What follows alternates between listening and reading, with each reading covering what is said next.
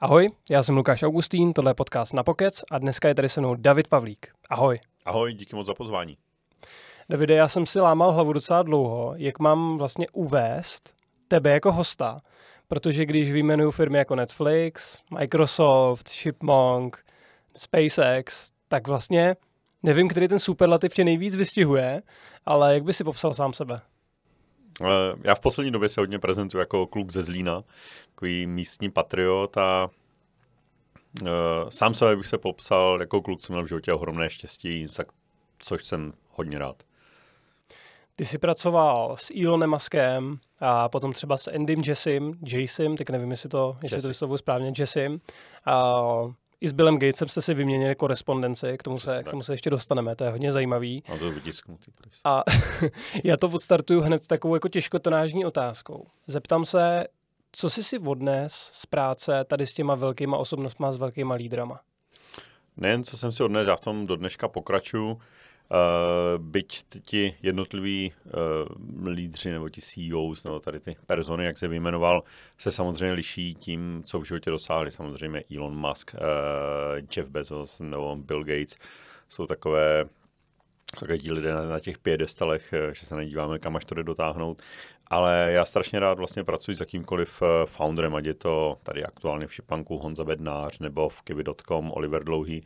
Jsou to lidé, které spojují, spojují, několik, spojují několik věcí a to je uh, obrovská doménová kompetentnost, že oni opravdu tomu rozumí nebo chtějí tomu porozumět té věci, které se věnují, chtějí to poznat do úplných detailů a potom obrovský drive. Oni mají úplně jasno v té vizi, kam se chtějí dostat a ten drive uh, jim pomáhá v tom, že to tam uh, neskutečným, neskutečnou energií táhnou.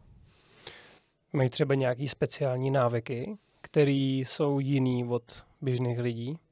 Já vím, že Bill Gates se třeba jednou za rok někde zavírá a vlastně medituje a čte spoustu knih a přemýšlí nad tím strategickýma věcma a tak dále, tak uh, jestli jsou ještě nějaké zajímavosti o nich. Uh, nevím, jestli tam nějaký průnik tady, té, tady nějakých těch uh, návyků, které by měly všichni stejné.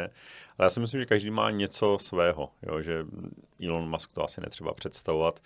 Uh, opravdu, jako, jak vystupuje, jak působí, jak uh, on vlastně to, co komunikuje na venek, tak on tak opravdu, jako že jak tam psal, že když Tesla byl v problémech, tak spával přímo v nějaké té šatně na pracovišti, tak stoprocentně se tak jako dokážu představit, že to tak opravdu bylo. Uh, Bill Gates třeba měl tu představu, že chce mít uh, ten počítač na každém stole, tak uh, to několikonásobně v dnešní době už překonal, že jo? A, hmm. a stejně jako v Kivi.com jsme stavili, stavili uh, věc, která fundamentálně změní cestování nebo vlastně jak, jak funguje, funguje na cestách, tak věřím, že to tam jednou dotáhnou a, a já vlastně nevím, co je vlastně ten návyk jako takový, ale je tam něco, něco navíc, jo, takže oni mají tu vizi, kterou před sebou tlačí a tlačí trošku jiným způsobem, než my asi fungujeme. Já jsem začal takhle těžkotonážně, jak už jsem zmiňoval, ale chtěl bych se teď trošku vrátit v čase. Sedneme do takového pomyslného DeLoreanu a vrátíme se úplně na začátek tvojí kariéry, protože ty jsi začínal jako QA tester v IT, takže mě by zajímalo, jak jsi se dostal k tomu jako first big thing, kam, kudy vedla ta cesta. Um, ten, já to jenom doplním, ten QA tester jsem byl vlastně na uh, takové té studentské stáže, nebo nevím, jak se to nazývá, na work and travel, že vlastně člověk může uh-huh. vyrazit eh, do Spojených států, dostane J1 vízum na tříměsíční pracovní pobyt, takže to jsem využil, ale uh, ty začátky byly ještě o fous dřív uh, vlastně v tom samotném Zlíně, kde jsem uh, tuším, že jsem měl 15 let, kdy jsem působil jako lektor v počítačové škole pro děti. Jsem měl opravdu uh, malé kluky a holky. Myslím, nevím, jestli byli ve školce nebo už i nějaké první třídy, kde jsme se fakt učili jako tehdy spustit počítač, spustit uh, Windows, na starter Office, zahrát si hru na internetu. A později třeba nějaké složitější věci, pak už jsem měl jako dospělejší lidi, které jsem trénoval. Takže tam to začalo před, u toho QA testera, eh, to už jsem byl, tuším, eh, v prvním ročníku na výšce, už jsem měl nějaké základy programování A dostal jsem se k tomu náhodou, protože kamarádka tam měla přítele, který tehdy v Silicon Valley měl založenou firmu, bylo to v té první startupové bublině, nebo se to tak dá označit, nebo před, před startupovou bublinou a představila mě a se nám nade mnou víceméně asi smiloval, že mi dal aspoň nějaký job, když viděl toho ITka. Uh, takže jsem takže jsem chytnul tu příležitost za si a dělal jsem vlastně to, co jsem mohl, takže jsem tam psal nějaké, nějaké testy na testování. Tehdy to bylo eh, v Java dvojce, eh, což se mi dneska kluci vysmáli v práci. že to opravdu kdysi v tom někdo psal, kdysi to e- e- existovalo. Takže to, to byla vlastně ta cesta k tomu a ale jak jsi ptal na tu takovou tu jako first big thing, uh, přemýšlím v té kariéře, co to bylo. Možná bylo až způsobení v tom Netflixu, kdy jsem hmm. uh, měl na starost poměrně nějakou širokou oblast a stal jsem se v určité doméně takovým tím go-to person a teď jsem jako si uvědomil, že jsem vlastně pro tu firmu ohromně platný a s něčím pomáhám a měl jsem zase dobrý feedback a to bylo takový jako můj první takový milník, kdy jsem si řekl, tyjo, tak něco asi umím. Ten Netflix je trošku zvláštní firma. Ona se vymyká hodně takovým tom klasickému status quo, jak funguje. Je o tom dokonce napsaná i knížka, já se teď tady jenom podívám nenápadně do, do svých zápisů. Jmenuje se, je to od Reeda Hastingse a od e, Erin Mayerové a jmenuje se to Pravidlo žádných pravidel. Jak se to projevuje potom v té realitě? Uh, přemýšlím, jak na to nejrychle odpovědět, ale tak to opravdu je. Jo, tak jak je to popsané v té knize, já jsem ji uh, většinu přečetl, řekl bych víc než 80% a opravdu to v Netflixu tak funguje. Uh, tam to vzniklo, já si myslím, že Netflix je postavený na takovém, by se dalo říct česky, na tom selském rozumu, nebo anglicky common sense, že oni vlastně přemýšleli, nad každým pravidlem, jestli opravdu to pravidlo tam musí zavést, anebo je to zcela zřejmé. Takže tam opravdu vznikla ta kultura, která je primárně postavená na eh, svobodě a zodpovědnosti. Mám svobodu e, pracovat tak, jak uznám za vhodné. To si myslím, že je nejlepší řešení, nejlepší řešení pro Netflix. Ale mám zodpovědnost za to, že to bude fungovat. A když nad tím člověk popřemýšlí, tak to je obrovsky silný koncept. A nemyslím si nejen v práci, ale i v soukromém životě, že vlastně bychom měli dát lidem svobodu, aby mohli fungovat tak, jak chtějí, aby mohli působit tak, jak chtějí.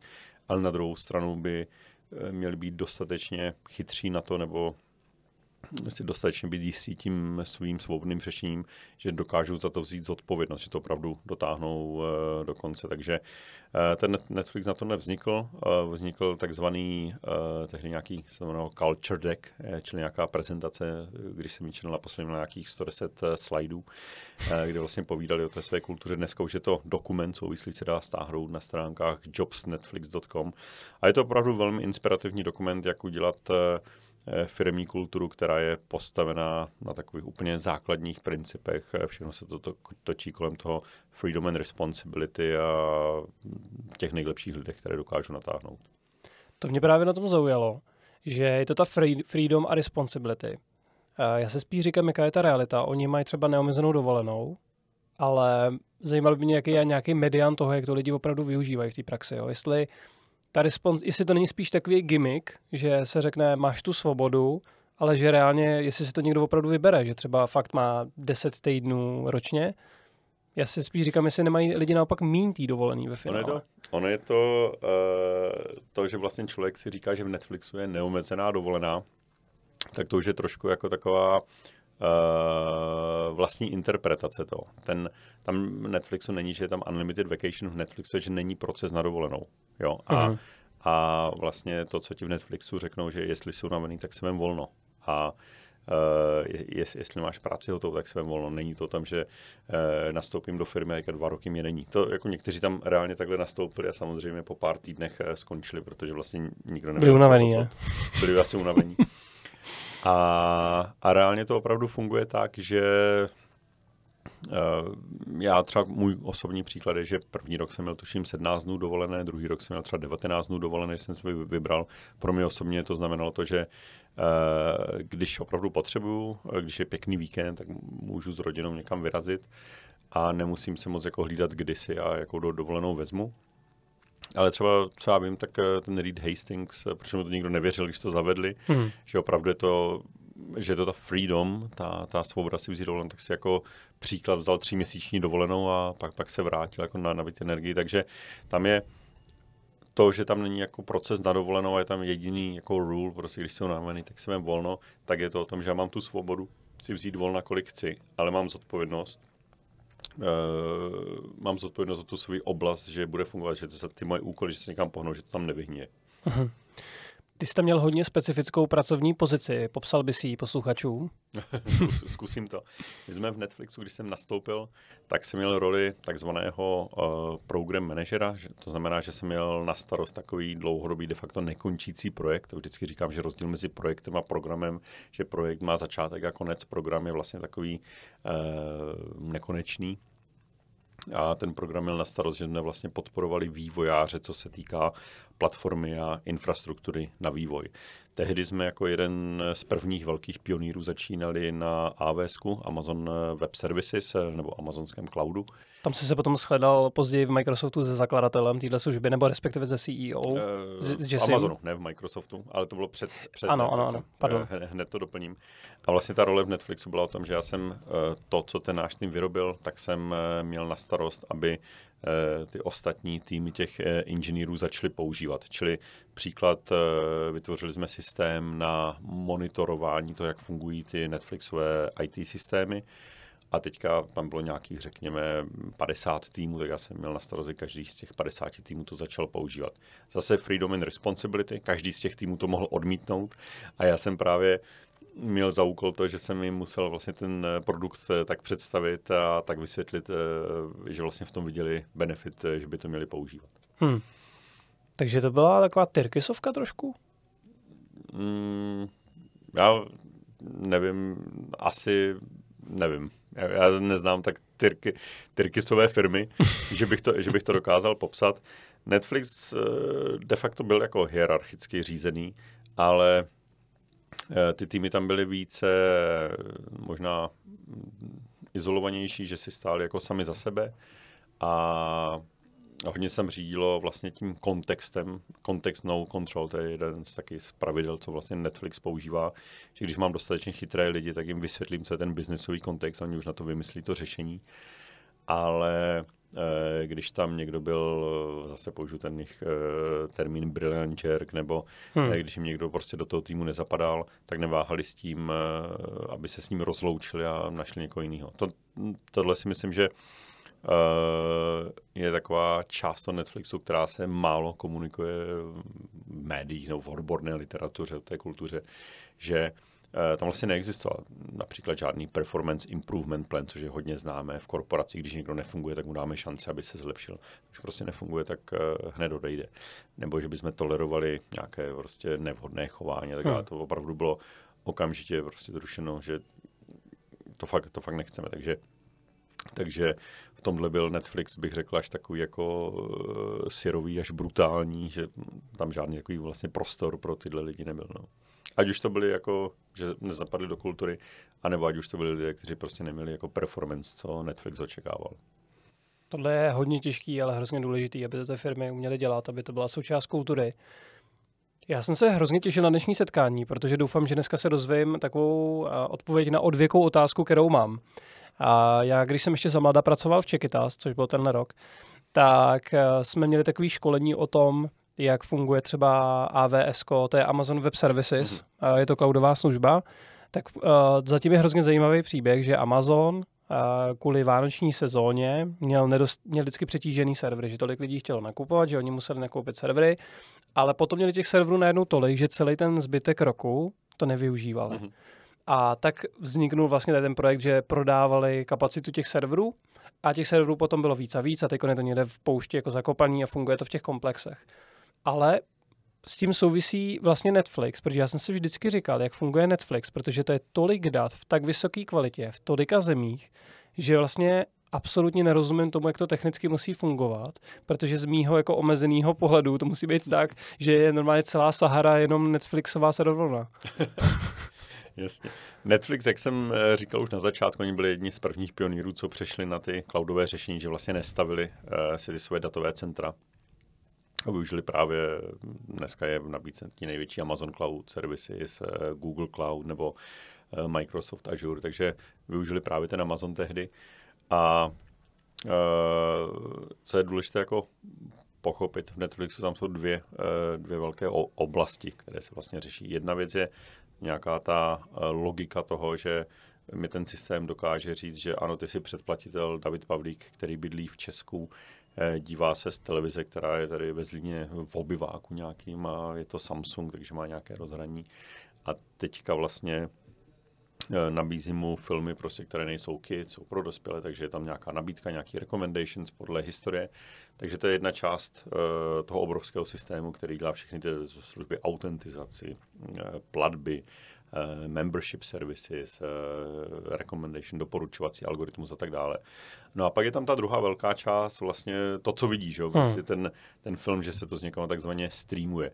A tady na tu, tady na tu část tady té aplikace, tak Netflix využívá právě Eh, ty web servisy od Amazonu, kde prostě tam běží tisíce, sta tisíce serverů po celém světě, můžeme se pak dostat do, do detailů. Není to teda na Sahaře zakopené těch eh, regionů, kde vlastně eh, Amazon provozuje datové centra, je, jsou desítky už dneska, takže nejbližší od nás je tuším ve Frankfurtu, myslím. Mm-hmm. A Uh, ta druhá část, o které jsem tady to jsou ty takzvané Content Delivery Network, CDNK. A uh, tady z Česka máme CDN 77, právě jedno z nejznámějších firm, která hodně vyrostla v takového unicorna, by se dalo říct. A e, Netflix si začal se vlastně vlastní CDNky, protože tam se řešilo to, že já potřebuju mít ten obsah v co nejvyšší kvalitě, co nejblíž zákazníkům. A teďka e, můj příklad toho člověka, co se na to dívá z obyváku e, u Zlína někde, tak já se vlastně potřebuju připojit na co nejbližší server kde je už vlastně ten film, že mu je to všechno zautentizoval, řekl, ano, on je legitimní zákazník, pust mu tento film. Aha. A já samozřejmě nechci ten film tahat někde ze San Francisca, nebo kde Netflix se dívá, ho potřebuji tahat tady z Internextu, což je poskytovatel internetu někde na Vsetíně. A, a takže Netflix udělal to, že vlastně postupně začal dodávat nebo se domlouvat tady s těmi poskytovateli internetu, že jim přímo do jejich serveroven eh, začal dodávat vlastní servery Netflixové, které nebyly nic jiného než tuny a tuny harddisků, kde měli vlastně všechny ty filmy. A jak když se díváš vlastně dneska na ten film, tak se připojíš do toho nejbližšího centra, kde ten Netflix eh, má nějakou prezenci a tam se streamuje ten film. Takže to jsou dvě velké části. Hmm. Jedna věc, co jak vlastně vidíš, eh, UI, veškerý ten interface, autentizace a druhá věc je to, tady to CDN. To je neuvěřitelný. A ještě jestli to chápu dobře, tak Netflix funguje tak, že vždycky tam koluje nějaký počet filmů, že, že některý odcházejí, některý přicházejí, mm. protože to není jako nekonečná knihovna, že jo. Ano. Takže oni musí potom ještě na dálku v podstatě všechny tady ty servery jako updatenout, aby tam vždycky byly ty věci, které tam mají být lokálně. Přesně tak. Ale to už je, to už je docela jednoduchá věc. Prostě tam se každý, každý ten film je v několika verzích, eh, jo, že to je nachystaný na velikost obrazovky na iPhoneu, na velikost obrazovky na ten Samsung, že je to ve 4K, že je to v nějakém HD mm, eh, a tak dále. Takže to tam jako nahrají a to už bych řekl, že není tak velký, velký problém. Problém bylo opravdu vždycky vyřešit, jak dostat Eh, to obrovské množství jako kontentu eh, těm zákazníkům dané oblasti a vyřešili to tím, že se přiblížili vlastně k těm poskytovatelům internetu, co jsou ti, co využívají už ti konkrétní hmm. zákazníci. Tohle je fascinující věc. A co bylo po Netflixu? Po Netflixu uh, byl SpaceX. tam jsem, eh, tam jsem se dostal takovou jako čirou náhodou, že mě oslovili před, přes LinkedIn a já jsem v té době vlastně mm, trošku vnímal Teslu, trošku jsem vnímal Ilona Muska, vůbec jsem nevěděl, že má i firmu SpaceX. A tak mi to hodně potěšilo, když mi napsali, jestli nechci pomoct dostat člověka na Mars. Tak si říkám, že bych to zkusil možná. Přišla ti jenom zpráva, uh, Přišel, hey David, would you like přesně, to... přišlo mi LinkedIn message, uh, would you like to help us to put man on Mars. Jo, to bylo prostě, wow. to byl, to byl subject a oni to mysleli vážně teda. hmm. Máš doma plamenomet? Uh, plamenomet nemám, uh, já jsem to až zase tak moc jako, nejsem takový jako velký follower Ilona Maska. Jsem jeho fanda, stoprocentně, ale že bych byl až takový jako člověk, který si musí koupit tu tekilu a plamenomet a všechny tady ty věci. Teďka tuším, má nějaký parfém, ale už nevím, co vymyslel za parfém. To bylo teďka jako Mají parfém? Má nějaký parfém, má nějaký úplně šílený. To je jako staré ponožky nebo něco takového. To bude taky od Boring Company teda asi. Je, je to možný, no. Nevím přesně, co tam něco jsem takovou zprávu zaznamenal. Takže to, ale nesleduji. Mě tam, mě tam uh, asi nejvíc jako zaujalo, že to byla tak vzdálená oblast eh, všemu všednímu, co jsem znal, že jsme si tehdy s manželkou říkali, že jo, pojďme to zkusit, protože už na to nikdy asi nebudeme mít čas, věk, energii se hmm. k tomu vrátit, takže jsme strašně byli moc rádi, že jsme jako mohli být u toho, kdy vlastně ten SpaceX vznikal. Což je možná vlastně takové téma u všech těch firm, kde jsem byl, jo, eh, že jsem se tam, kromě toho Microsoftu asi, že jsem se tam dostal relativně na začátku, že Amazon v té době, kdy jsem nastoupil, tak eh, zrovna jsem četl v novinách Seattle Times, že, eh, eh, že Seattle má další firmu, která má hodnotu přes 100 miliard dolarů. Mm-hmm. A Amazon, nevím, kolik je to dnes, ale v největší slávě měl snad 3 triliony dolarů. Jo. Tak, tak, takže prostě 30 krát víc. A, a když jsem se dostal do Netflixu, tak co mě, co mě teda pobavilo to srovnání s Netflixem, když jsem tam byl, tak Netflix měl mm, tržní valuaci nějakých 1,5 miliardy dolarů. Jo, tam se vlastně dneska blíží product board a rohlík. No. Jo.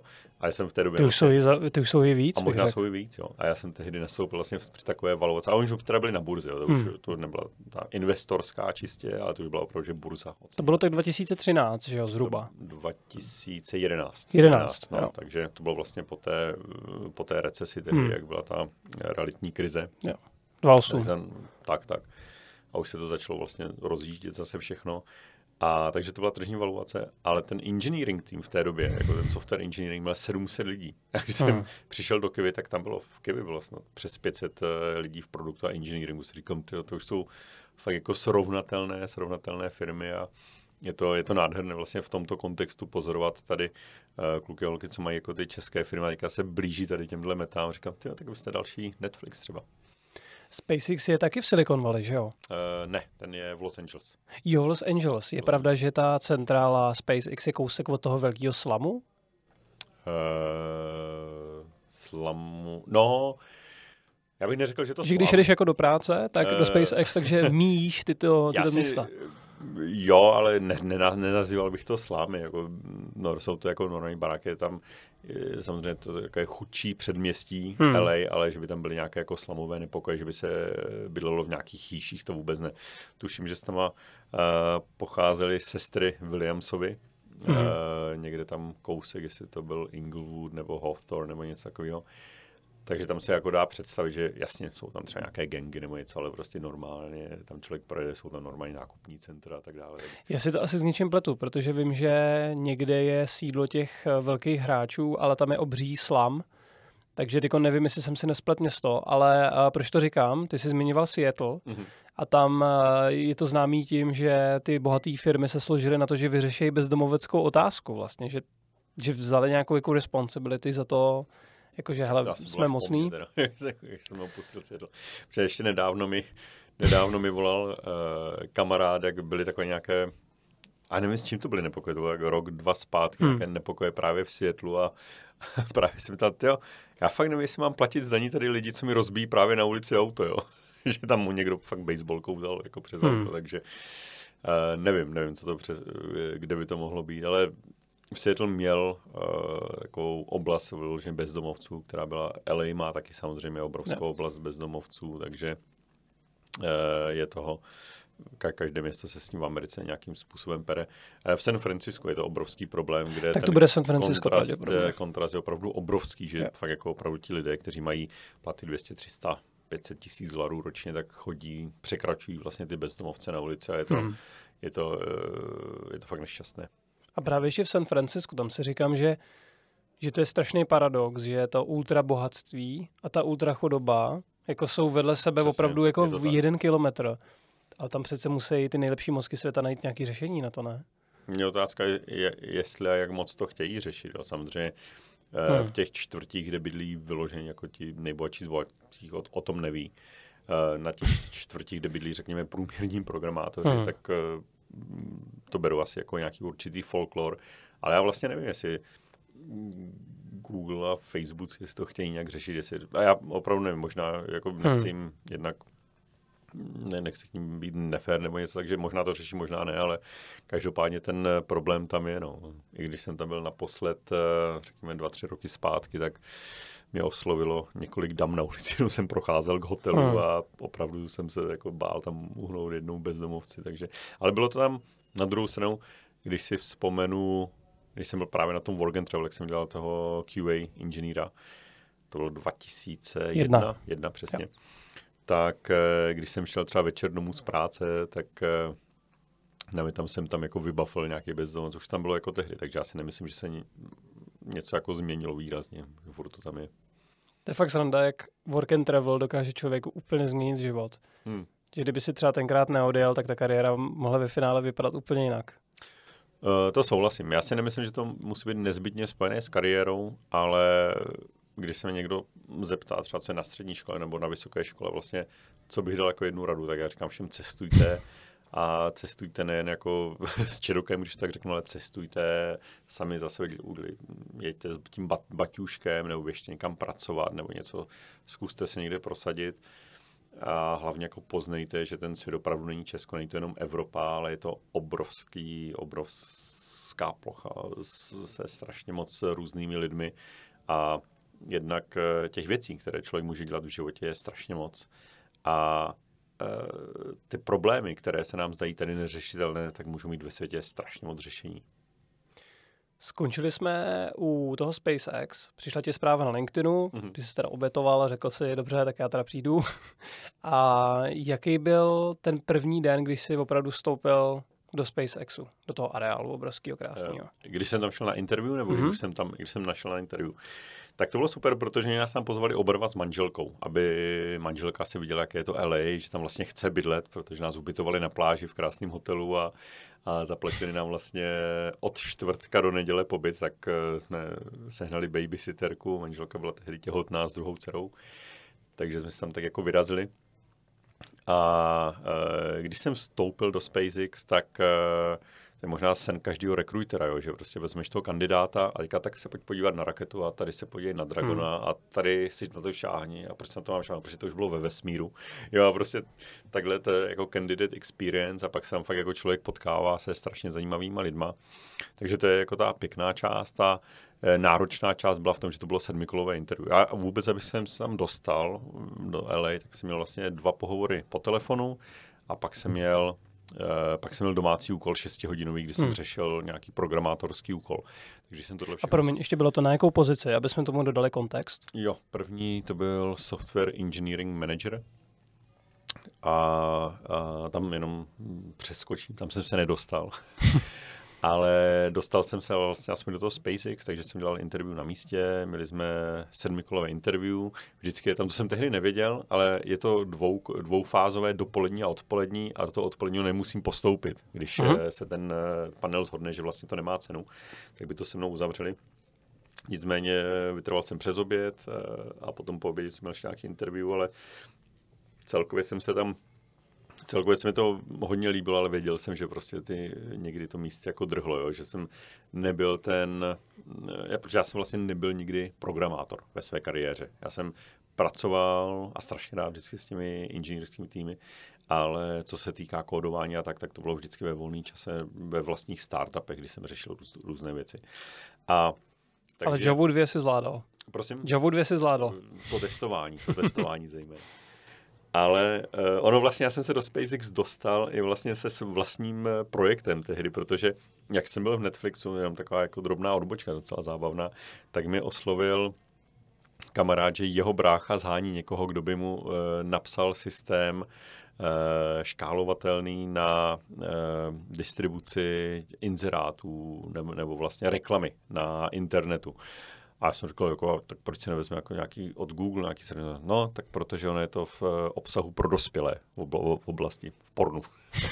a, a eh, tak jsem říkal, jo, to vypadá jako docela jako zajímavý projekt, protože tam jako byly že, technické challenge, že, že to musí reagovat na to, odkud, z jaké země ten člověk pochází, jaké má preference, že to musí mít nějakou logiku a tehdy jsme že, v Netflixu řešili ty distribuované škálovatelné systémy, tak jsem sedl, napsal jsem něco, mu se to jako zalíbilo a A napsal jsem o tom nějaký jako blog post a tehdy, jak jsem byl právě na interview v tom SpaceX, jak jsem to už dostal tam, hmm. tak vlastně část toho interview je, že člověk hovoří o nějakém projektu. Typicky je to buď nějaký programátorský úkol, jak se rozebírá, eh, jak to vlastně jsem řešil a co byly za zádrhy a tak, ale protože jsem nebyl ten, eh, eh, ten čistý programátor, tak jsem hovořil o tom svém hobby projektu a tak tehdy říkal, že no tak jako na ten tvůj projekt, když jsi řekl, o čem to bylo, se sešla největší skupina, co tam kdy byla, protože všichni chtěli slyšet, jak to tady v branži funguje. Hmm. Takže jsme tam jako docela dlouho o tom povídali.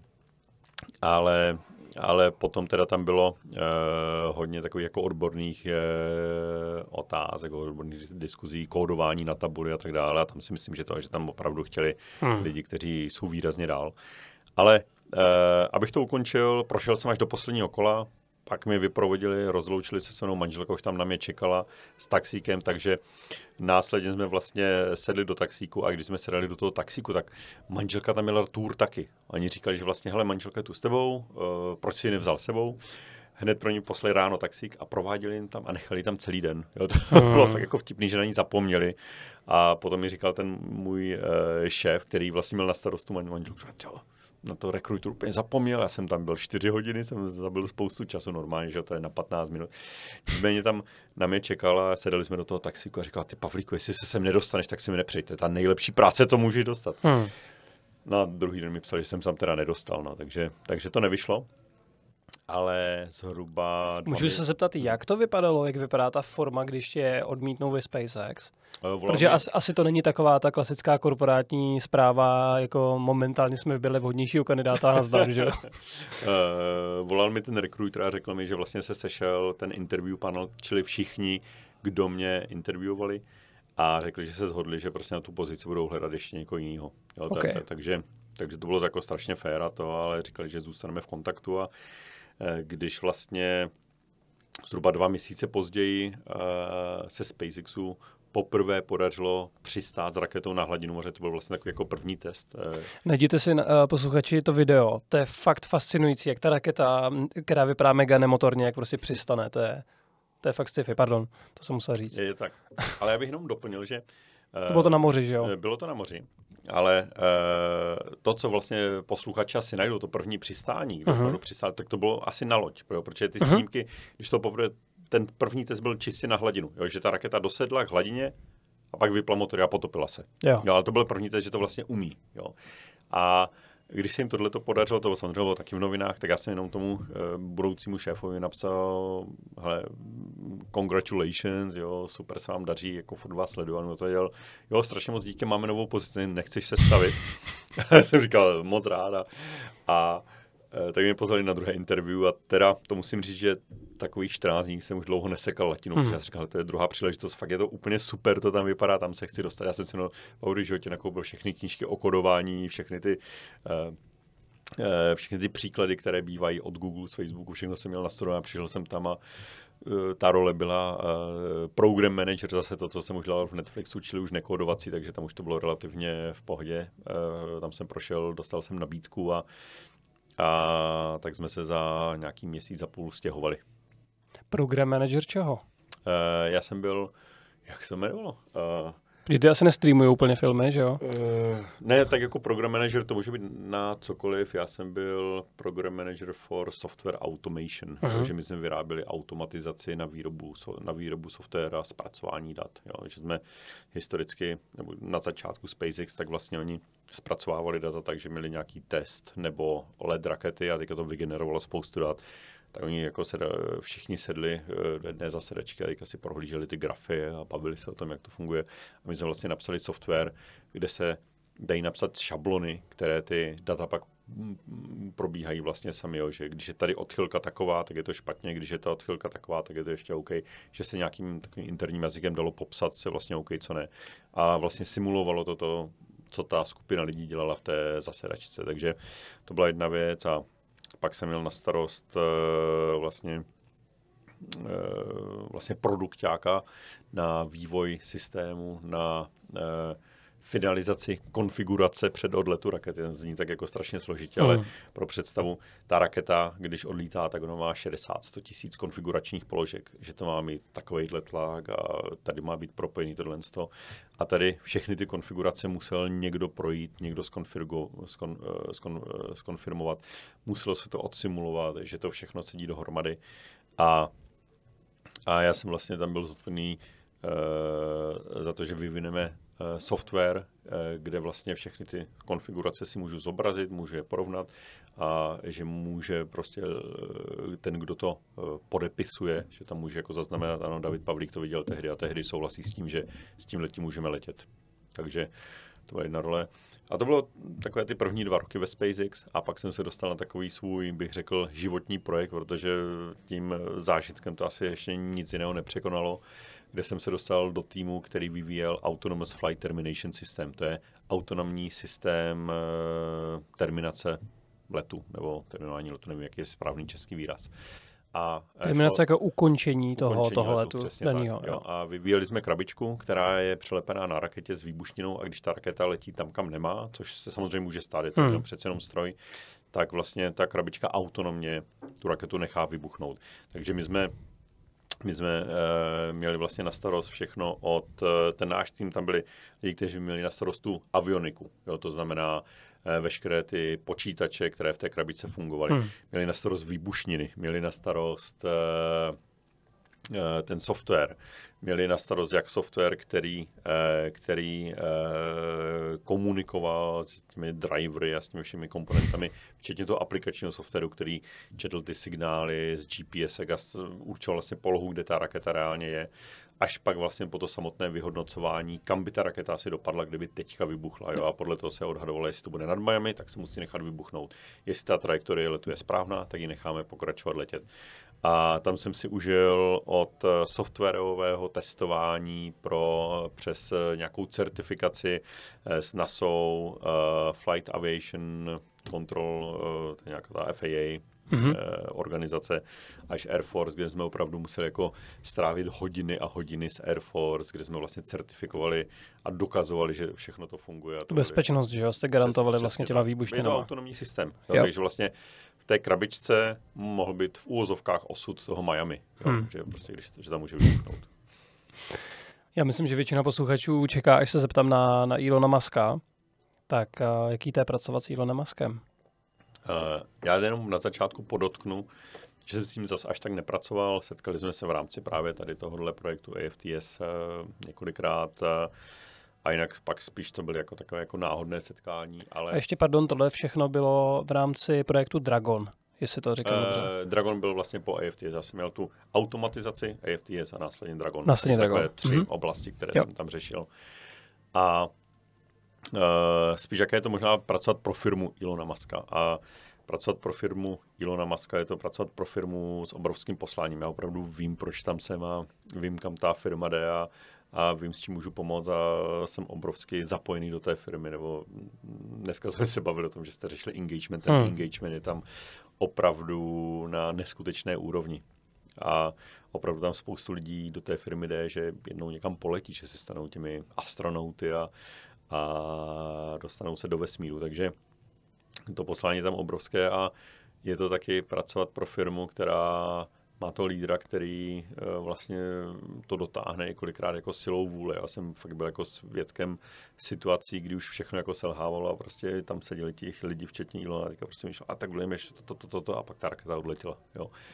A a to fakt není standard v každé firmě. Jo. Prostě jsou firmy, které mají nějakou tu zahraniční matku, takže prostě neuděláme ta, ta, ta, ta, ta, ale první musíme napsat mail tam, aby se nám schválilo tamto a tamto. Jo. Prostě tady je to prostě být úplně u toho, kde měníme tu historii. A tady těchhle, ať už je to tisíc, pět tisíc, deset tisíc lidí, nikdo jiný to už nemí, to, to this is it, jo. A prostě vidu to, to byly jako neskutečné okamžiky, když se něco takového podařilo, takže jednak uh, pracovat na té misi, pracovat na něčem strašně zajímavým, pracovat prostě, pro mě to bylo nejen pod tlakem, že jsme měli nějaké deadline, ale pod tlakem toho, že vlastně já jsem tam věděl, jak nejsem chytrý oproti těm lidem, jako kolik věcí neumím a vyrovnat se s tím, eh, s tím nějak sám za sebe.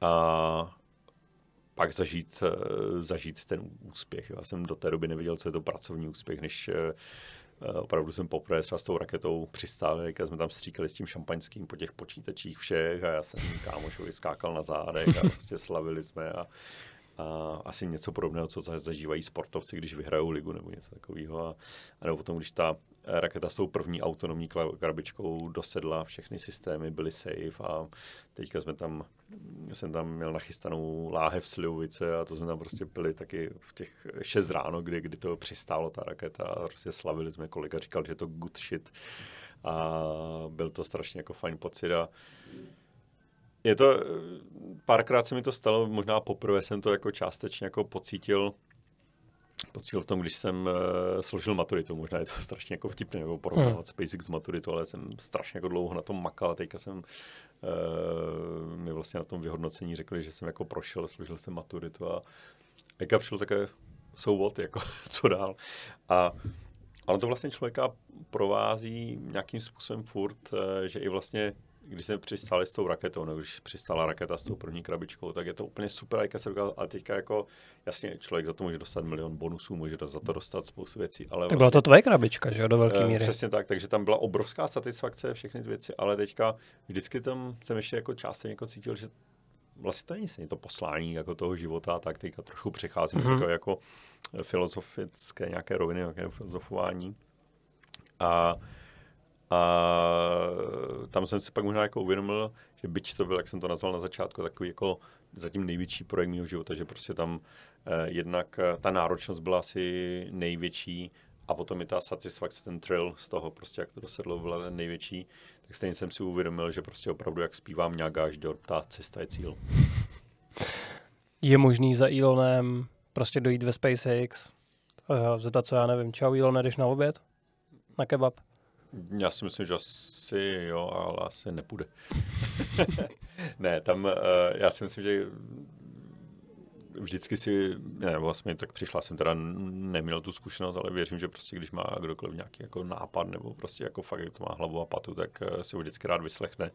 A, uh, potom se začne těmi lidmi obklovat, nejen co mají nápad, co dál dotáhnou nějaké exekuci a co bylo vždycky jako uh, zajímavé vlastně před nějakým tím odletem, to bylo spíš na začátku, že on nám jako vždycky psal, jak fakt jste jako psal e-mail úplně na všechny. Všichni jste si úplně jistí tím, že jste udělali jako svůj best job a že prostě jste prověřili všechno, co jste mohli prověřit. Jestli máte jakékoliv pochybnosti, tady moje telefonní čísla, volejte mi. Jo. Prostě hmm. tohle byl Elon. Zavolal jsi někdy? Já jsem neměl pochybnosti, já jsem možná tomu nerozuměl, a nebo v té své oblasti jsem fakt jako nevěděl, co bych mohl udělat víc. No. Máš číslo na Ilona? Nemám. Že bychom zavolali teď, něco se zeptali. je, já jsem zapomněl něco říct vlastně tenkrát. Někde napadlo to F-18, jo. A bylo tam něco fakt sci-fi? Třeba kantýna, kde se podávaly chobotnice z Marsu, nebo něco, co bylo fakt unikátní pro to SpaceX? No, sci-fi, eh, možná sci-fi asi nemožná. To je, to je taková jedna věc, eh, kterou si spousta lidí neuvědomí že uh, SpaceX uh, vypadá úplně nádherně jako zvenku, když ty rakety přistávají a děláme ty přenosy a i samozřejmě jako vevnitř je to obrovská satisfakce. Ale jak říkal pan Edison, to je fakt 99,9% je prostě pot a slzy a prostě práce, práce, práce, práce. Hmm. Jo, prostě takové to a taková jako frustrace, když tam člověk sedí, přijde do práce a teďka chystá to Dragona na odlet od 9 od rána a teďka prostě šestkrát mu spadne nějaká ta simulace a, a ve tři ráno se už chystáš, už půjde domů a teďka v té simulaci, když už je těsně před tou Space Station ten Dragon, tak mu ta simulace spadne, aby začal znova. To jsou prostě momenty, které v té televizi nikdy nejsou, ale vevnitř, jo. Jo, to, tak, tak, takhle prostě jako ti lidi do toho dali takové nasazení a tolik té svého životního času, energie, aby to dotáhli tam, kde to je, ale není, není to rozhodně nějaké takové jako fancy sci-fi nebo něco. Jako továrna eh, a kantýna teda jsou jako futuristicky, nebo byly tehdy futuristicky jako vymyšlené, nadizajnované, ale eh, zase nic jako e- e- e- extra. No. Byla takové jako... Takže hlavanka, kafe, takhle. No. Eh, kafe, to bylo zajímavé, kafe a, a, a mražený jogurt jsme měli vždycky jako vynikající, že na tom si asi Elon potrpěl ale prostě jídlo bylo takové, bych řekl, uh, dobré a levné. Zdarma nebylo teda, to bylo taková zajímavost, že jsme si platili za oběd, no. což bylo, co, což byl takový jako fun fact. Já jsem Platili jste se za oběd? Platili jsme si za oběd. Což Kolik? Bylo, myslím, že to stálo 5 dolarů. Jo. Takže ledovka taková. Taková závodní jídelna vlastně. Přesně tak, ale mě docela jako pobavilo, pak jsme tam měli nějaké jako fresh press juicy a takové a za ty se platilo nevím, třeba 3 dolary nebo něco takového, hmm. když měl člověk chuť. Ale měl jsem tam právě tehdy e, výsadek z Avastu, e, že oni měli také jako nějaké jako high potential program pro super zaměstnance. Oni právě si nějak odstli, že byli na nějakém školení v Americe a pak se odstli v LA a někdo mi napsal, že hele, máme tady ty lidi, bylo by možné provést. Říkám, jo, jasně, jako rád je provedu a vzal jsem je právě na jídlo. A jak byli zvyklí z toho Avastu, že všechno zadali, tak si všechno pobrali. Myslím, že do dneška vysí nějakých 65 dolarů. Takže jestli někdo poslouchá, rád přijdu na jídlo do Avastu. A, no a vás teď jde hodně remote, že Oni přece poslali všechny lidi, že můžou pracovat z domova. Oni, Takže si to nezaje prázdnotou tam. Jo, že prostě jo. někdo má full office, hybrid a full uh-huh. remote a podle toho mají nastavené, nastavenou tu práci. Ale ne, ale taky trošku na ten Netflix model, že jo, že tam dali takovou tu větší, větší svobodu těm zaměstnancům. Je to tak, oni totiž, tuším, že jedna z snad jediná česká firma, nebo ne, možná jich bylo víc, ale e, proběhlo to někdy LinkedInem, že oni si pozvali Patty McCord, která byla e, vlastně Chief People Officer v Netflixu a s Reedem Hastingsem vymysleli tady, nebo sepsali tady tuhle tu kulturu. A měli právě na školení, tak jak jsem teďka e, jsem se bavil e, právě za vás, jak jsem říkal, že jste měli super, že jste měli tady Patty McCord, no. To není špatný. To není špatný. Ty máš ještě dobrou historku. Já jsem předtím poslouchal podcasty, kde jsi byl, třeba u kulatýho stolu a tak. A mimochodem super rozhovory. Um, pověs nám o tom, když jsi, jak to probíhalo, když jsi v Netflixu řekl, že odcházíš o rozhovoru s tvojí kolegyní z HR. Jo, to, to, bylo, to bylo strašně fajn. Jsem teda, když jsem se rozhodl, tak už jsem jako od rána vyhlížel svého šéfa, abych si s ním jako sedl, protože vždycky strašně respektuji jako své šéfy, jo, ať, ať jsou jací, jsou stále jsou mý šéfy, takže jsem chtěl, aby první se to dozvěděl on, tak jsem právě jako říkal, že bych s ním potřeboval říkal, říkal, počká, to říkám, ne, nepočká. Jo. Hmm. A to je, od té doby já mám uh, zafixováno, že když za mnou přijde uh, unannounce uh, nějaký můj člověk a že potřebuje se mnou mluvit a fakt to nepočká, tak, tak je to jasný. nějaká prostě rodinná tragédie, anebo odchází. Jo. Jasně. A 10 z 10 to vždycky tak bylo.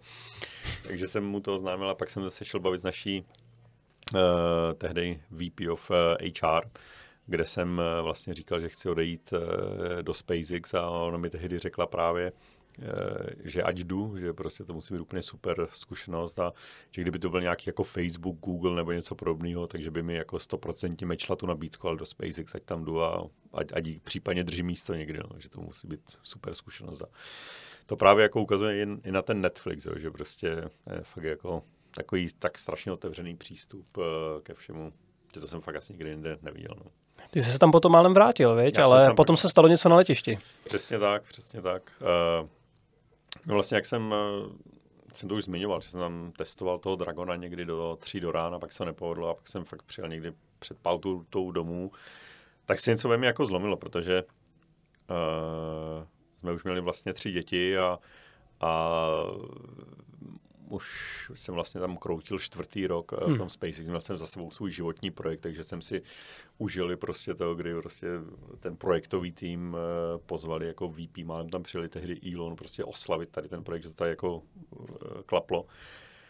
A prostě něco ve mě zlomilo, že vlastně to není moje cesta, kterou bych jako se chtěl dál ubírat, takže jediné, co nás napadlo, jsme si s manželkou vzpomněli na těše Golden Years, nazýváme jako práci v Netflixu Golden Years, protože jsme byli jako mladí vlastně s jedním dítětem a strašně jsme si to užívali. A tak jsem se spojil s bývalými kolegy z Netflixu a zrovna tam měli teda místo, kde bych se hodil, jak jsem prošel interview.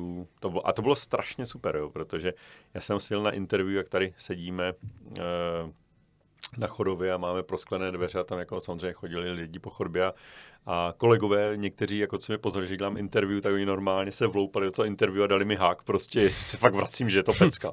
Jo, takže to bylo, to bylo úplně jako neskutečné a dostal jsem teda uh, nabídku, že se můžu vrátit. Ve SpaceX uh, eh, jsem dal výpověď, všechno jsme už jako začali chystat, ale potkal jsem se s Oliverem Dlouhým, který říkal, hele, jsme zrovna tady na nějaké konferenci v San Francisku, nechceš dát pivo, říkám, jako dám, akorát já jsem v LA, teda, jo, to je v pohodě, tam slíknu, takže odpoledne opravdu slíkli za mnou s Jakem.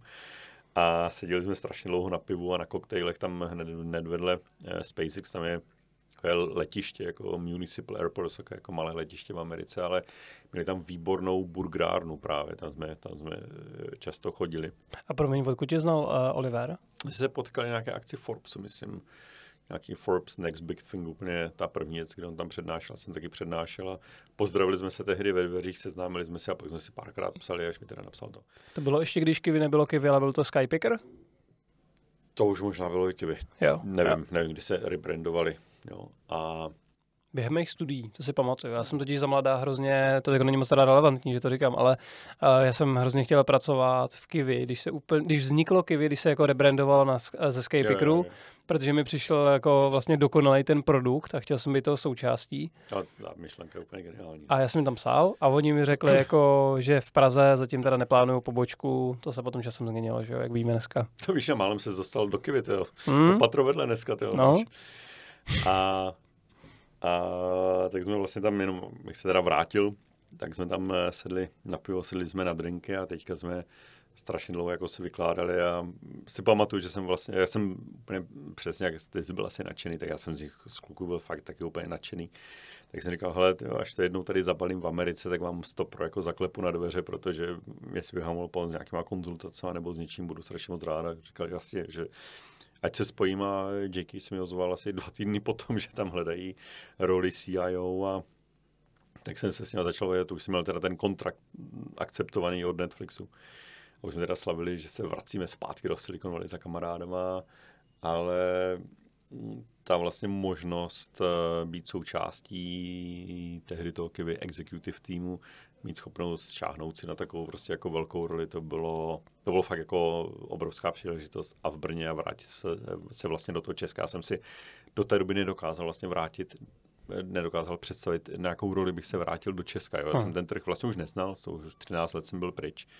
A kluci mi vlastně tohle umožnili, takže eh, ještě jednou jako díky za celou rodinu a to, že jsme se tam mohli takhle jako vrátit. No ale co bylo teda, co bylo až strašně zajímavé, jak mi to sebralo vlastně se tam sebrat, zaletět do toho Netflixu, potkat se s tím šéfem a vlastně jsme si dávali oběd a říkám, no, tak já mám blbou zprávu, já nakonec zruším ten kontrakt, protože se budu vracet a... Nepočká to. Nepočká, ten oběd. Přesně, no, bohužel jako, to bylo jako po druhý za sebou, že moje hlavní mm. message byla nepočká to. A zase mě úplně odzbrojila vlastně ta reakce toho budoucího šéfa, který mi, který mi vlastně jenom jako říkal, že to, že to úplně chápe, že by to asi udělal úplně stejně. Hmm. Že jsem jako ještě vlastně stále jako v nějakém začátku té kariéry i po těch všech zkušenostech, kam to ještě jako člověk může dotáhnout a, a říkal, hele, to je jako velká role, budeš tam mít asi jako i hodně lidí na starost a zapamatuj si hlavně si na ty nejlepší manažery, co budeš moct a to byla jako uh, obrovská jako lekce kterou jsem si vlastně ještě dlouho, dlouho neuvědomil, až jako později, že na tom to opravdu stojí a padá, když je jako člověk tady v nějaký takovýhle exekutivní roli. Takže tam jsme se rozloučili. Z okolností, tak když jsme si dávali kafe, tak vedl nás seděl se Reed Hastings. Stále tam jako... Zapisoval se do knížky, že jo? Pavlík case. Konec škrtáme. Jak, jak říká pan Klaus, nesouhlasnou vlnovkou uh. jsem si to potrhl.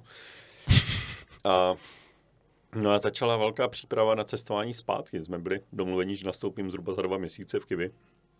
Pomáhali nám obrovské sestěhování. My jsme s manželkou, protože jsme měli vlastně ještě Pepík se narodil, ten měl zhruba nějakých devět e, měsíců, tak jsme ještě chtěli strávit nějaký čas spolu, tak jsme na dva, dva týdny zajeli ještě na Havaj, jsme si pronajali domek, to bylo strašně fajn. A pak už jsme přijeli zpátky, zbalili se a, a vzhůru domů a, a bylo to. Um, to Kiwi, my jsme nezmínili, proč je Kiwi tak fascinující a z posluchačů, kdo to nezná, tak... Kiwi.com jenom. Kiwi.com je fascinující produkt v tom, že v podstatě oni vás, ten jejich cíl, jestli to chápu dobře, tak oni vás chtějí přes jednu firmu, což je to Kiwi, dostat kamkoliv na světě pomocný různých prostředků. Takže já třeba, když jsem uvažoval fakt vážně, že odletím na Galapágy, tak v podstatě Kiwi, tam bych si zadal, že chci letět na Galapágy, a oni by mi našli let do Guayaquilu v Ekvádoru, potom by mi našli místního přepravce, který tam lítá těch 950 km po tom moři, já bych to nemusel řešit, vyšlo by mě to třeba o něco dráž, ale zkrátka ten chytrý algoritmus by našel prostě všechno od toho letadla až třeba, já nevím, po eh, pána z rickshow, který mě jako odveze potom přímo k tomu baráku, takže to je, to je ta vize, která byla původně. Možná se to jako nějak změnilo, ale myslím si, že ten princip asi zůstává víceméně stejný. Přesně tak. Já když jsem odcházel, tak jenom to doufám, že mi nebude nikdo opravovat teďka, tak uh, ta vize byl ten Virtual Global Super Career, takže jako virtuální, globální super přepravce, který tě opravdu, a vlastně to bylo, že jsme plánovali, že si tam naťukáš, eh, já bych se nekal z těch Hluškovic u Zlína, že tam přijde ten taxík eh, nebo ten Uber přímo k baráku a vlastně vystoupím pak na těch Galapágách hmm. nebo ta, tam, tam, kde chci být a, a já jako věřím tomu, že to, že to, že, že to Kiwi.com dá a prostě opravdu změní tu dopravu. No. A co je jako zajímavý, eh, je vlastně ten vývoj toho produktu, že jak vlastně to začalo jako ten virtual interlining, že vlastně propojovali ty nepropojitelné dopravce, tak eh, to si myslím, že bylo jako obrovský revoluční to dělat na takové jako škále a že se jim to jako hodně dařilo, ale potom přidat ten eh, tu multimodalitu toho transportu, že to není jenom letadlo, ale jsou to taxíky, vlaky a všechno další, tak to tomu přidalo ještě další, další prostě jo, obrovskou novou část. No jsem vždycky přemýšlel, kvůli všem těm kauzám a problémům, kolik musí mít právníků třeba Kivy. to netuším, kolik mají právníků. Já si tam pamatuju vždycky eh, Davida Liškutina, nevím, jestli tam stále pracuje, ale... David Liška? Liškutin. Liškutin. Jo, protože jsem si říkal, že ten hraje za baník stopera. tak ne, možná nastoupil teďka.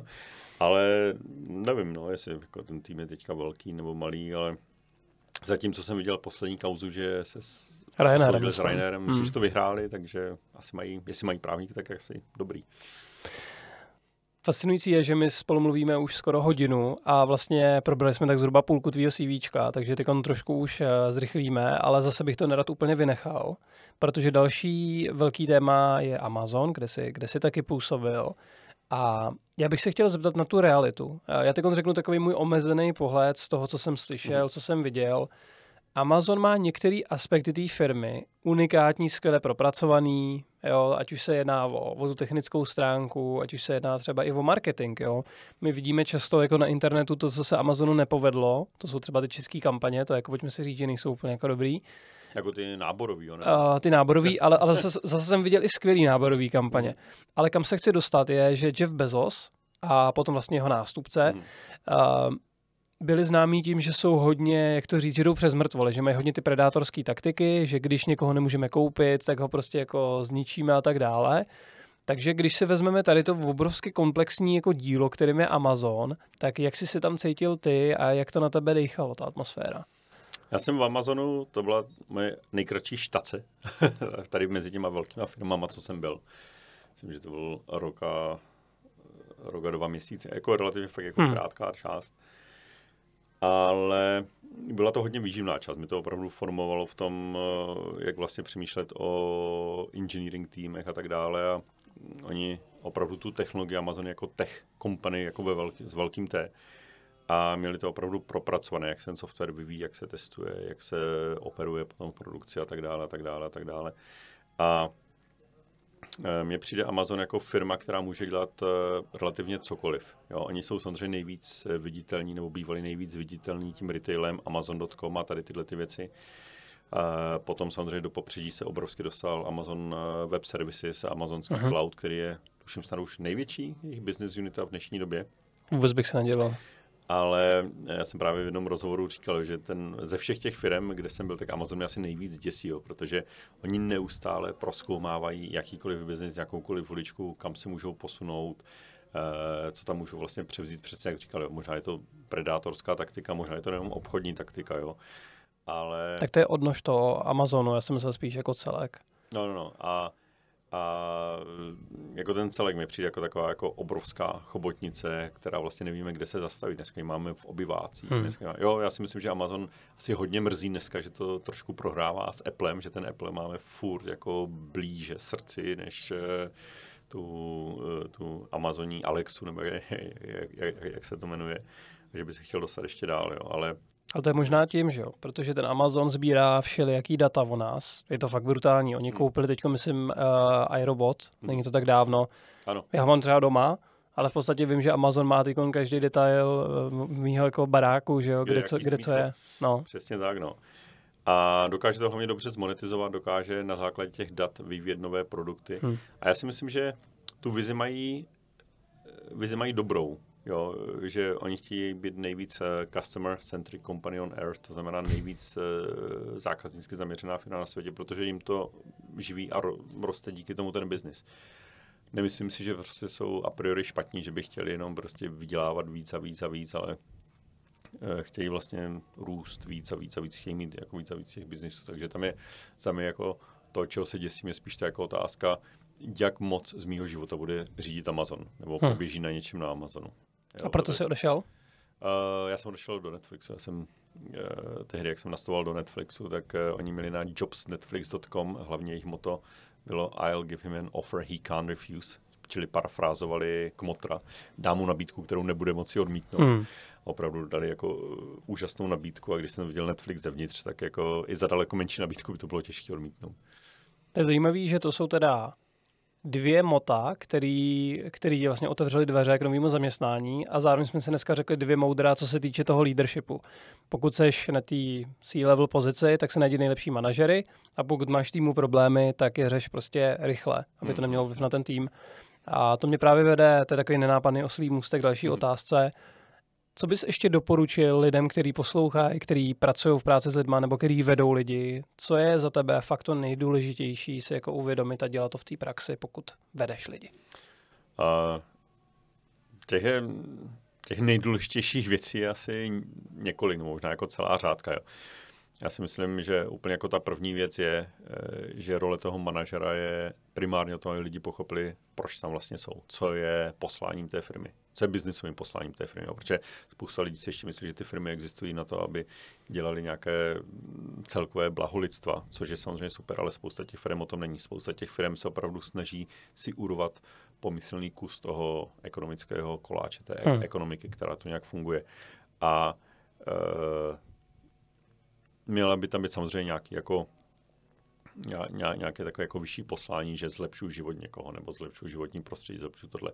Ale já si na to vždycky musím první vydělat. A uh, já si myslím, že každý v tom týmu musí pochopit, jak ta firma vydělává, jak funguje, protože jestli tento kontext chybí, tak ten člověk nikdy nemůže fungovat efektivně. Takže já vždycky říkám, že eh, takový ten kontext not control z toho Netflixu, že je strašně důležitá věc. Že Aha. já se snažím s každým manažem pracovat, abych, aby jsme si vysvětlili, proč vlastně ta role tam je, proč tam toho člověka máme, ať je to eh, člověk, který dělá data science, ať je to člověk, který vede engineering, nebo ať je to office runner, který se stará o eh, nějakou spokojenost lidí v kanceláři. Každý člověk musí pochopit, proč tam je. Takže to je úplně hm, taková jako první top věc. Další věc, dal, další vě, nebo dvě věci, které jsou hodně spojené, je vlastně pochopit, kam ta firma jde a co potřebuje vlastně postavit, co, co potřebuje jako dodat. A z toho mi vyplývají dvě věci, že já musím být schopný eh, vždycky nadefinovat ty role v tom týmu. Musím být schopný nadefinovat ty kompetence, které potřebuju v tom týmu. A a podle toho pak vlastně ten tým postavit. A ten tým musím uh, postavit, uh, já vím, že on je to někdy takové, uh, jak nazval toho Jeffa Bezose, že jde přes mrtvoly, rozhodně nechodím přes mrtvoly, ale že já se strašně držím toho, že tým je jako sportovní tým a opravdu není ta rodina. Jo. Já mám tak jako představu, že mám partu lidí, se kterými asi jako strašně rád zahraju fotbal, ale už to není rodina, kde bych vlastně se o všechny měl pocit, že se musím nějak postarat. Jo. Hmm. Já si myslím, že to také výrazně jako zdravější fungování, jo, že vlastně e, to pracovní prostředí má být příjemné, mám dostat za to e, férově zaplaceno nebo nějakou férovou kompenzaci, ale nemám to stavit na tom, že za každou cenu musíme držet pospolu. To je, tam máš vlastně takový jako side effect. Ale to jsou vlastně možná takové jako asi takové hlavní věci. Jo, prostě ten, ten uh, pochopení vlastně té mise, pochopení já jako manažer musím být schopen nadefinovat, eh, jaké kompetence a cíly lidí mě tam dovedou a pak jako manažovat ten tým jako ten sportovní tým. Teď to můžeme krásně přemostit do Šiponku, kde působíš teď jako CTO, kde je, určitě řekni i příběh, jak jsi se tam dostal přes Honzu Bednáře, protože to, to je fascinující příběh, vlastně celkový, celkový Šiponku. jako všude napsal mi na LinkedInu. Přesně tak. A bylo tam o to? Jo, jestli tam jako dostat člověka na Mars. Jo, něco takového. to tam tuším, že nebylo. Pomož mi vybudovat uh, impérium logistické. ne, ne, ne. Honza mi, Honza mi napsal, jestli neznám nějakého vodného kandidáta na sítu, že někoho hledá, nebo jestli bych já neměl zájem, tak jsme se takhle začali, začali bavit. Uh-huh. A to mě právě zajímá, a protože Shipmonk je nejenom logistická, ale tak jako technologická firma. Pracují tam spousta, v České republice je R&D Shipmonku, kde pracují vývojáři, analytici, datoví specialisti, mají tam taky skvělý HR mimochodem. A, a říkal jsem si po všech těch zkušenostech, když jsi se vrátil do těch Čech, byl jsi, byl jsi v Kivi, kde, kde to uh, taky byl jako velký projekt, tak čím tě přilákal svět skladů, logistiky, IT a tak dále? Jo. Uh, já jsem vlastně v době, kdy jsem se začal bavit uh, s Honzou, tak jsem si prošel vlastně nějakým vyhořením jo, v Kivi, protože jsem dostal na starost oblast, kterou jsem si nedokázal poradit a bylo to pro mě jako strašně těžké, frustrující a, a vlastně to vyvrcholilo tím, že prostě jsem zašel za Oliverem, že prostě chci to jako ukončit, protože jako si nemyslím, že tam přidávám jako hodnotu, že to nejde tak, jak eh, bych to představoval a věřím, že ani jak se představili, takže vlastně mě strašně bohla tedy manželka si to uvědomit, tak jsme to, tak jsme to takhle jako rozsekli, vzal jsem si nějaký sabbatical, krátký velice, a pak vlastně přišla tady tato nabídka a e, mě co tam teda zaujalo, že vlastně po tom obrovském kivi jsem tady naraz byl jako v týmu, kde mi Vašek Gareš, což je vlastně jako founder Shipbanku, mi ukázal vlastně, jak, je, jak ten tým funguje, jak to má vymyšlený, že tam je nějakých 30 lidí a mě, to, mě se to strašně zalíbilo, že to bylo naraz taková jako uchopitelná věc, eh, velké části vlastně problémů, které řešili, jsem rozuměl. Měl jsem jako plno nápadů, jak to posunovat, škálovat dál, eh, co bylo úplně jako super a pro mě do té doby nepoznané, že vlastně jsem nastupoval v pozici, kde už jsem měl ty super manažery. Jo. Ten Vašek eh, perfektně jako s klukama tam řídili tu technickou architekturu, eh, s Filipem eh, měli perfektně jako vymyšlený, jaké vlastně exekují nějakou tu produktovou roadmapu. Takže já, já jsem měl jako momenty, že vlastně, co tam vlastně dělám, jo, kde je hmm. ta přidaná hodnota. A a bylo to jako strašně fajn a věřím, že prostě jako je ten pocit jako obou stran, že jako dohromady máme takovou jako symbiozu, že dokážeme ten tým jako růst, jo, že vlastně oni se na mě spolehnou v určitých věcech, já na v ostatních, ale nebyl to pro takový jako culture shock, vlastně když jsem na začátku šel do Kivy, ještě jsem neprošel tím, eh, tím burnoutem, tím vyhořením, narastlo strašně jako obrovské a bohužel jsem neměl jako ty zkušenosti, když se na to jako zpětně tak dívám, co tam byly potřeba. Ale když jsem už se nastoval do Šipanku, tak jsem vlastně měl za sebou už dva roky působení v něčem fakt jako velkém. Věděl jsem prostě, že si dokážu přiznat věci, co neumím a to. A teďka jsem to vše, všechny ty zkušenosti, ať už z toho Silicon Valley nebo z toho vyspojil do jednoho a našel jsem prostě tu svoji roli, která mě strašně baví. A to přesně navazuje, na co jsem se chtěl zeptat. A jelikož my jsme dneska zmínili, respektive já jsem zmínil to slovo C-level pozice. Co to znamená C-level pozice? Tak to je pozice, která je opravdu jako na vrcholu té organizace. Často je to práce přímo s boardem nebo přímo na boardu, což znamená, že tam je ten nejvyšší díl té zodpovědnosti, co se dodává. Takže ve SpaceX ty si dodal, když to noším tu krabičku, která to potom ale umožnila, aby to celé fungovalo. V Kiwi si měl velký projekt a takhle to bylo v Netflixu a ve všech těch projektech.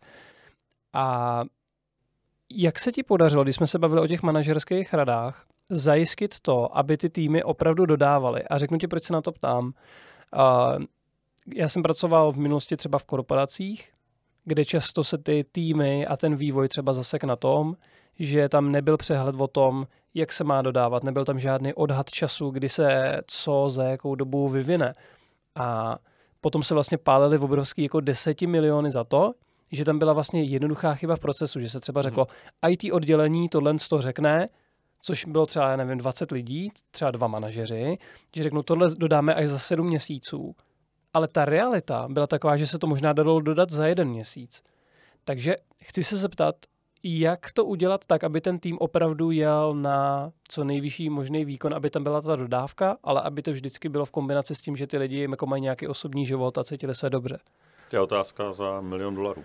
Yes. To je, protože uh, ono, to má, ono to má různý kontexty. Uh, na příkladu SpaceXu, a když jsem nastoupil do SpaceX, tak tam vlastně nebyla žádná struktura. Já jsem byl jeden ze 40 direct reportů mýho šéfa.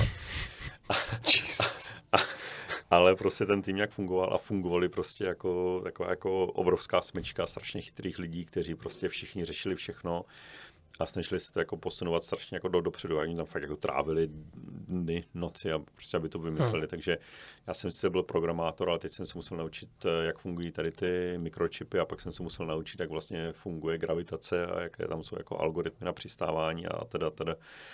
Jo, takže to byla vlastně fáze, e, nějaká taková jako ta startupová toho SpaceX. Potom e, tam šel strašně chytrý klučina, e, který vlastně do toho dokázal zavést nějakou strukturu, jak budeme dělat eh, vlastně řízení roadmap, jak budeme dělat sprint, jak budeme...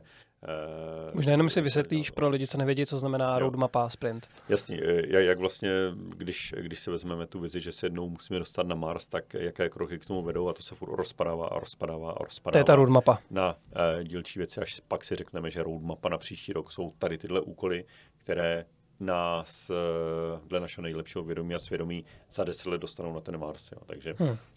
vlastně věci, eh, produkty, které chceme dodat na ten trh.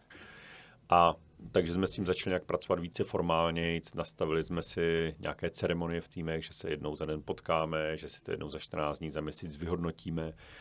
A a teďka vlastně on dokázal z té smečky těch 40-50 lidí udělat uh, strukturovanou organizaci o 100 lidech, která začala dodat eh, výrazně větší výkon.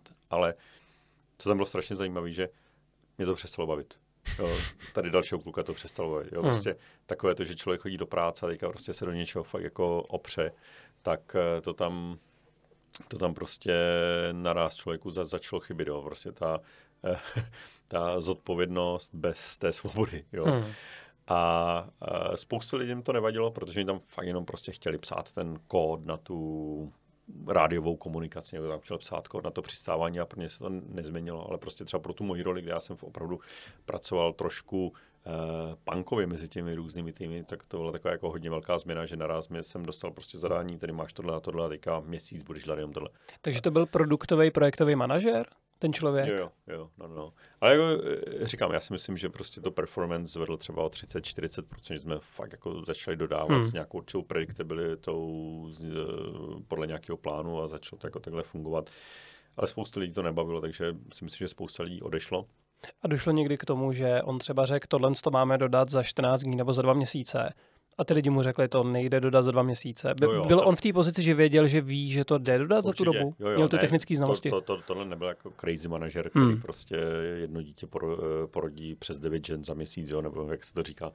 Ale bylo to fakt jako, všechno tam bylo jako nastavené, ale všechno bylo naraz proces, všechno bylo to a prostě trošku tam si myslím, že to ubralo té kultury, proč to někteří lidi byli. Ta firma se posunula výrazně dál, ale už to nebyla ta firma pro ty lidi předtím. A tady je strašně jako důležité si uvědomit, že vlastně ta firma nebyla naraz špatná, ta firma se vyvinula a prostě to vedení mělo jiné očekávání a tak dále. Takže prostě já, včetně pár nějakých kamarádů a dalších lidí, prostě jsme odešli. A šli jsme dál, já už ať do toho Kivy, někteří šli taky z okolností do toho Netflixu a tak dále. Takže Uh, jenom jsem chtěl uvést tento příklad, že zvýšení performance se nerovná i zlepšení vlastně nebo zachování té kultury firmy, která tam je. Jo.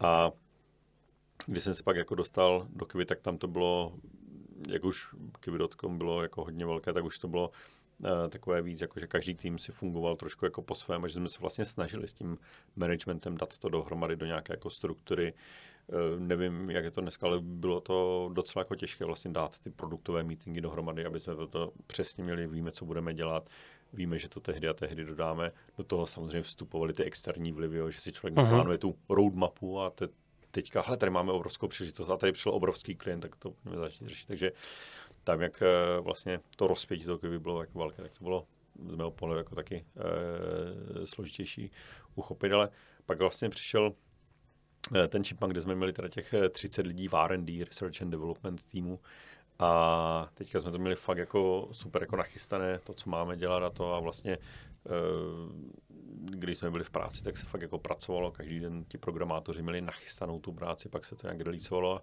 vlastně to bylo strašně blízké. Já vždycky říkám o Šipanku, že je to firma, kam se chodí pracovat, není to taková jako ta eh, firma, kde prostě se chodíme jako zasnídat, co bychom ještě mohli dát tady. Hmm. tady. Samozřejmě to děláme někdy, ale primárně to té práci a o de- delivery a, a mě to osobně strašně sedí. Osobně jako prostě ten styl té kultury, co se tam snaží mít, že je to vlastně takový ten sportovní tým, který je obrovský výkonný, baví nás to spolu hrát, eh, ty, hrát, hrát ty zápasy a vyhrávat, ale prostě eh, po zápase, když se rozejdeme a každý má svoji rodinu, hobby, koníčky a tak dále, tak eh, vlastně je to úplně jako jiný život. Není to jak třeba v tom SpaceX, kde bychom prostě, tak ještě budeme tenhle víkend a ještě uděláme tohle a ještě tamto a tamto. Takže, takže mě to vlastně tak jako, jsem našel něco, co je strukturované, high performing, ale není to úplně jako crazy. Jo. Jasně. Já tady těm, tady té posloupnosti říkám, že to je takový jako produkční řetězec, že vlastně každá firma, jak jsem mluvil o té struktuře, tak je to vlastně řetěz, že ty oddělení musí se shodnout na tom, jakou kterou půjdou tu cestou, takový ten high level, a potom jak to vlastně doručej, ale musí spolu hlavně dobře mluvit ty jednotlivý oddělení. Já totiž už asi dva roky přemýšlím nad tím, jak spravit Českou poštu, mm-hmm. která mi přijde, že je fakt v tragickém stavu. A vždycky, když se tam vymění to uh, vedení, tak oni jenom za čas třeba udělají hezký kariérky. Nebo udělají hezkýho něco jiného, nebo koupí elektroauto, nebo něco. Ale furt je to takový jako jeden výkřik do tmy ale třeba je rok 2022 a pořád Česká pošta, tak to neberte jako kritiku, ale spíš jako návaznost toho, jak by se to dalo napravit, jo. Že pořád chodíme s podacíma lístkama, když tady máme už konkurenci, kde si v aplikaci už máš něco předvyplněného, jenom prostě pípneš, oni si vytáhnou štítek a jako hotovo, jo. Takže si vlastně říkám, že pokud se to dobře nastaví, dobře se to odprojektuje, dobře se to odřídí přesně, jak se říkal, a budou tam k tomu ty správní lidi, tak se dá opravit asi jako jakákoliv firma, ale musí to jít vždycky přes tu strukturální změnu, no, pokud to nefunguje. Jasně, tam je, my jsme z okolností uh, měli jako, panelovou diskuzi na podobné téma, jsem si jel s Michalem Bláhou, co založil hlídače státu. A ten má úplně na to téma super postřeh, protože samozřejmě tím selským rozumem tě to napadne, že ty věci mají řešení, nejsou zase až tak jako složité to, to vymyslet, ale tady do toho vstupuje komplexita e, typu, že je to státní firma, že tam jsou nějaké regulace, že vlastně že tento rozhodování musí fungovat trošku jinak. Druhá věc je, že státní firmy fungují na volební období a tam pak přichází různí ředitele, kteří mají různé hmm. vize nemusí ty zájmy být úplně jako spojené s tím, že, poskytu, že budou poskytovat tu nejlepší službu zákazníkům. Jo. Tam prostě můžou být pro nějaké zájmové vlivy nebo prostě e, dotáhnout tam nějakou tu a tu firmu. Jo. Ono stačí se podívat vlastně na firmy, které řeší, řeší e, zakázky tady těch státních firm. E, nevím, jakou máš zkušenost jako v oblasti HR, ale co se týká co se týká třeba startupu, nebo tady v komunitě, ve které se pohybujeme, my tam máme minimum lidí, co chodí od firm, které řeší státní zakázky, že to je takový jako svět sám pro sebe, hmm. do kterého jsem jako nepronikl, ale no to s tím vlastně všechno souvisí. Jo. Prostě kdyby přišla Česká pošta, nebo kdyby přišla vláda a řekla, hele, tady mm, nějaká firma, co děláte, jako tady, co outsourcujete vývojové služby startupům, pojďte nám prostě tady překopat Českou poštu, tak by se to jako stoprocentně jako dalo docela rychle, ale tam jsou A to se musí jednou stát přece, teď už, už, už byly různý hackathony, třeba na dálniční známku. Které a... vyvolala komunita lidí a ne jo. pan premiér tehdy. No jasně. Ale, ale stejně tohle není model, který asi do budoucna jako je udržitelný na věky věku, že si říkám, že se to musí změnit. A to mě vede k poslední otázce. A je to teď obrovský téma na LinkedInu, tam určitě ne, nemůžeme jít to do detailu, protože to bychom tady byli ještě víc pozdě do večera. Ale hm, ty pracuješ v Shipmonku, který má sklady, obrovský hmm. sklady. Jak vidíš budoucnost práce a jak vnímáš třeba teď, když Musk ukázal toho nového Tesla bota, máme tady Boston Dynamics s jejich Atlasem, máme tady Toyota bota. A v jakém myslíš, že teď stavu je člověk jako pracovník? V jakém stavu je člověk jako pracovník. Já doufám, a co aspoň vidím ve svém okolí, ve své bublině, já teďka nemyslím tu IT bublinu, ale třeba i ve Zlíně, kde mám plno kamarádů, kteří si třeba založili nějaké fabriky nebo dlouhodobě působí nějaké fabrice, jako jedno velké téma, co vidím, aspoň u nás, že se zvyšuje kvalita té práce nebo kvalita prostředí, ve kterém pracuju. Jo, že už to není hmm. takové, že bych můžu být uh, tady pracovník ve skladu, můžu být řidič a hodně se to jako posouvá, jo, že uh, už to není tak, že by ty práce byly takové jako otrocké ve strašném prostředí. Že to je jedna věc. Druhá věc, je, já když jsem byl na stáži na výšce v Rakousku, jsem tam rok programoval, tak eh, jsem chodil do kadeřnictví a vždycky se mi líbilo, jak ta paní kadeřnice pak odjela tím Audinou kombíkem domů a já si říkám, no to je, to je prostě taková úroveň, jo. prostě mi v té době, to bylo nějaký rok, já nevím, třeba 2000, nebo 2002, jo, prostě Audina furt byla taková, kdo má Audinu, tak je prostě, tyjo, asi se má. A já jsem říkal, to, to bylo strašně super, kdyby vlastně v té společnosti vlastně všechny tyhle, ať je to kadeřnice, ať je to uklízečka, ať si každý prostě může vlastně dopřát to, co. Takže tam si myslím, že se taky posuneme, že vlastně... Uh, Takže roboti nás nenahradí, jo, za pět let. Uh, tam se ještě dostanu. A vlastně ta uh, kupní síla a tam, kam se vlastně ta společnost dostala, že ať jezdí na dovolené a to a to, tak uh, jsou jako výrazně dál a můžou žít za tu práci ať už je to hodně nějaká jako odborná, nebo je prostě třeba v těch skladech, že můžou žít jako kvalitnější život. Takže to si myslím, že se výrazně posunulo. A to, jestli nás, teda, aby se dostal k tomu, jestli nás nahradí roboti nebo nějaká automatizace, v určitých oblastech stoprocentně ano, v určitých firmách stoprocentně ano, ale za mě stoprocentně bude vznikat spousta nových jako startupů, spousta nových, eh, spousta nových jako oblastí, kde stále bude potřeba Eh, ta manuální práce, aby jsme se vlastně vyzkoušeli, jaký je ten proces, jak to má fungovat a potom, abychom to dokázali zautomatizovat. Jo, a uh, já doufám teda, byť to dneska vypadá tak jako negativně v tom světě, co se, co se tam všechno děje, tak já doufám, že jako lidstvo neustále poroste, že ta ekonomika globální poroste a uh, bude tam více a více příležitostí, kam se posunou dál. Například se vrátím zase oklikou zpátky k tomu Netflixu jak jsem nastoupil, tak to byla relativně malá firma. Měli jsme 30 milionů subscriberů předplatitelů Netflixu a tehdy oznámil Amazon Prime vstup na trh. No, tak to je konec, ti mají jako nekonečné peníze, ti nás potopí. Ale vůbec ne. Amazon Prime Netflixu si myslím, že strašně pomohl, že vlastně udělal tu reklamu, že vlastně tohle je budoucnost televize. Takže eh, ti, co měli útrum, byly klasické kabelové televize a všechno se to přesunulo do toho jako online streamingu, takže oni pomohli vytvořit ten trh, takže já věřím, Eh, že jak poroste ekonomika, jak poroste ta automatizace, že bude vznikat plno nových příležitostí a to, že, to, že vlastně nebudou potřeba lidé ve skladech, aby obsluhovali eh, to vybírání zboží, balení zboží, vůbec ničemu nevadí, protože dneska už taky vlastně nemáme, eh, nemáme lidi, kteří by točili takovou tou manuální studnu, a, a, aby jsme dolovali vodu někde třeba v Africe, ale prostě už to není, už není ten standard, jako jsme měli třeba na středověkých hradech. Takže posune se to a, a ty potřeba eh, a ty oblasti, kde budou lidé potřeba, jsou, budou někde jinde akorát. Já tady to podepisu. Já si i myslím, že v roce 2030 určitě ještě nebudeme v práci třeba ve skladu potkávat roboty. Jo. Myslím si, že pořád je to ještě hodně daleko. A co chci ještě říct, je to, že v této době je unikátní, že je nejlevnější a nejdostupnější možnost se rekvalifikovat.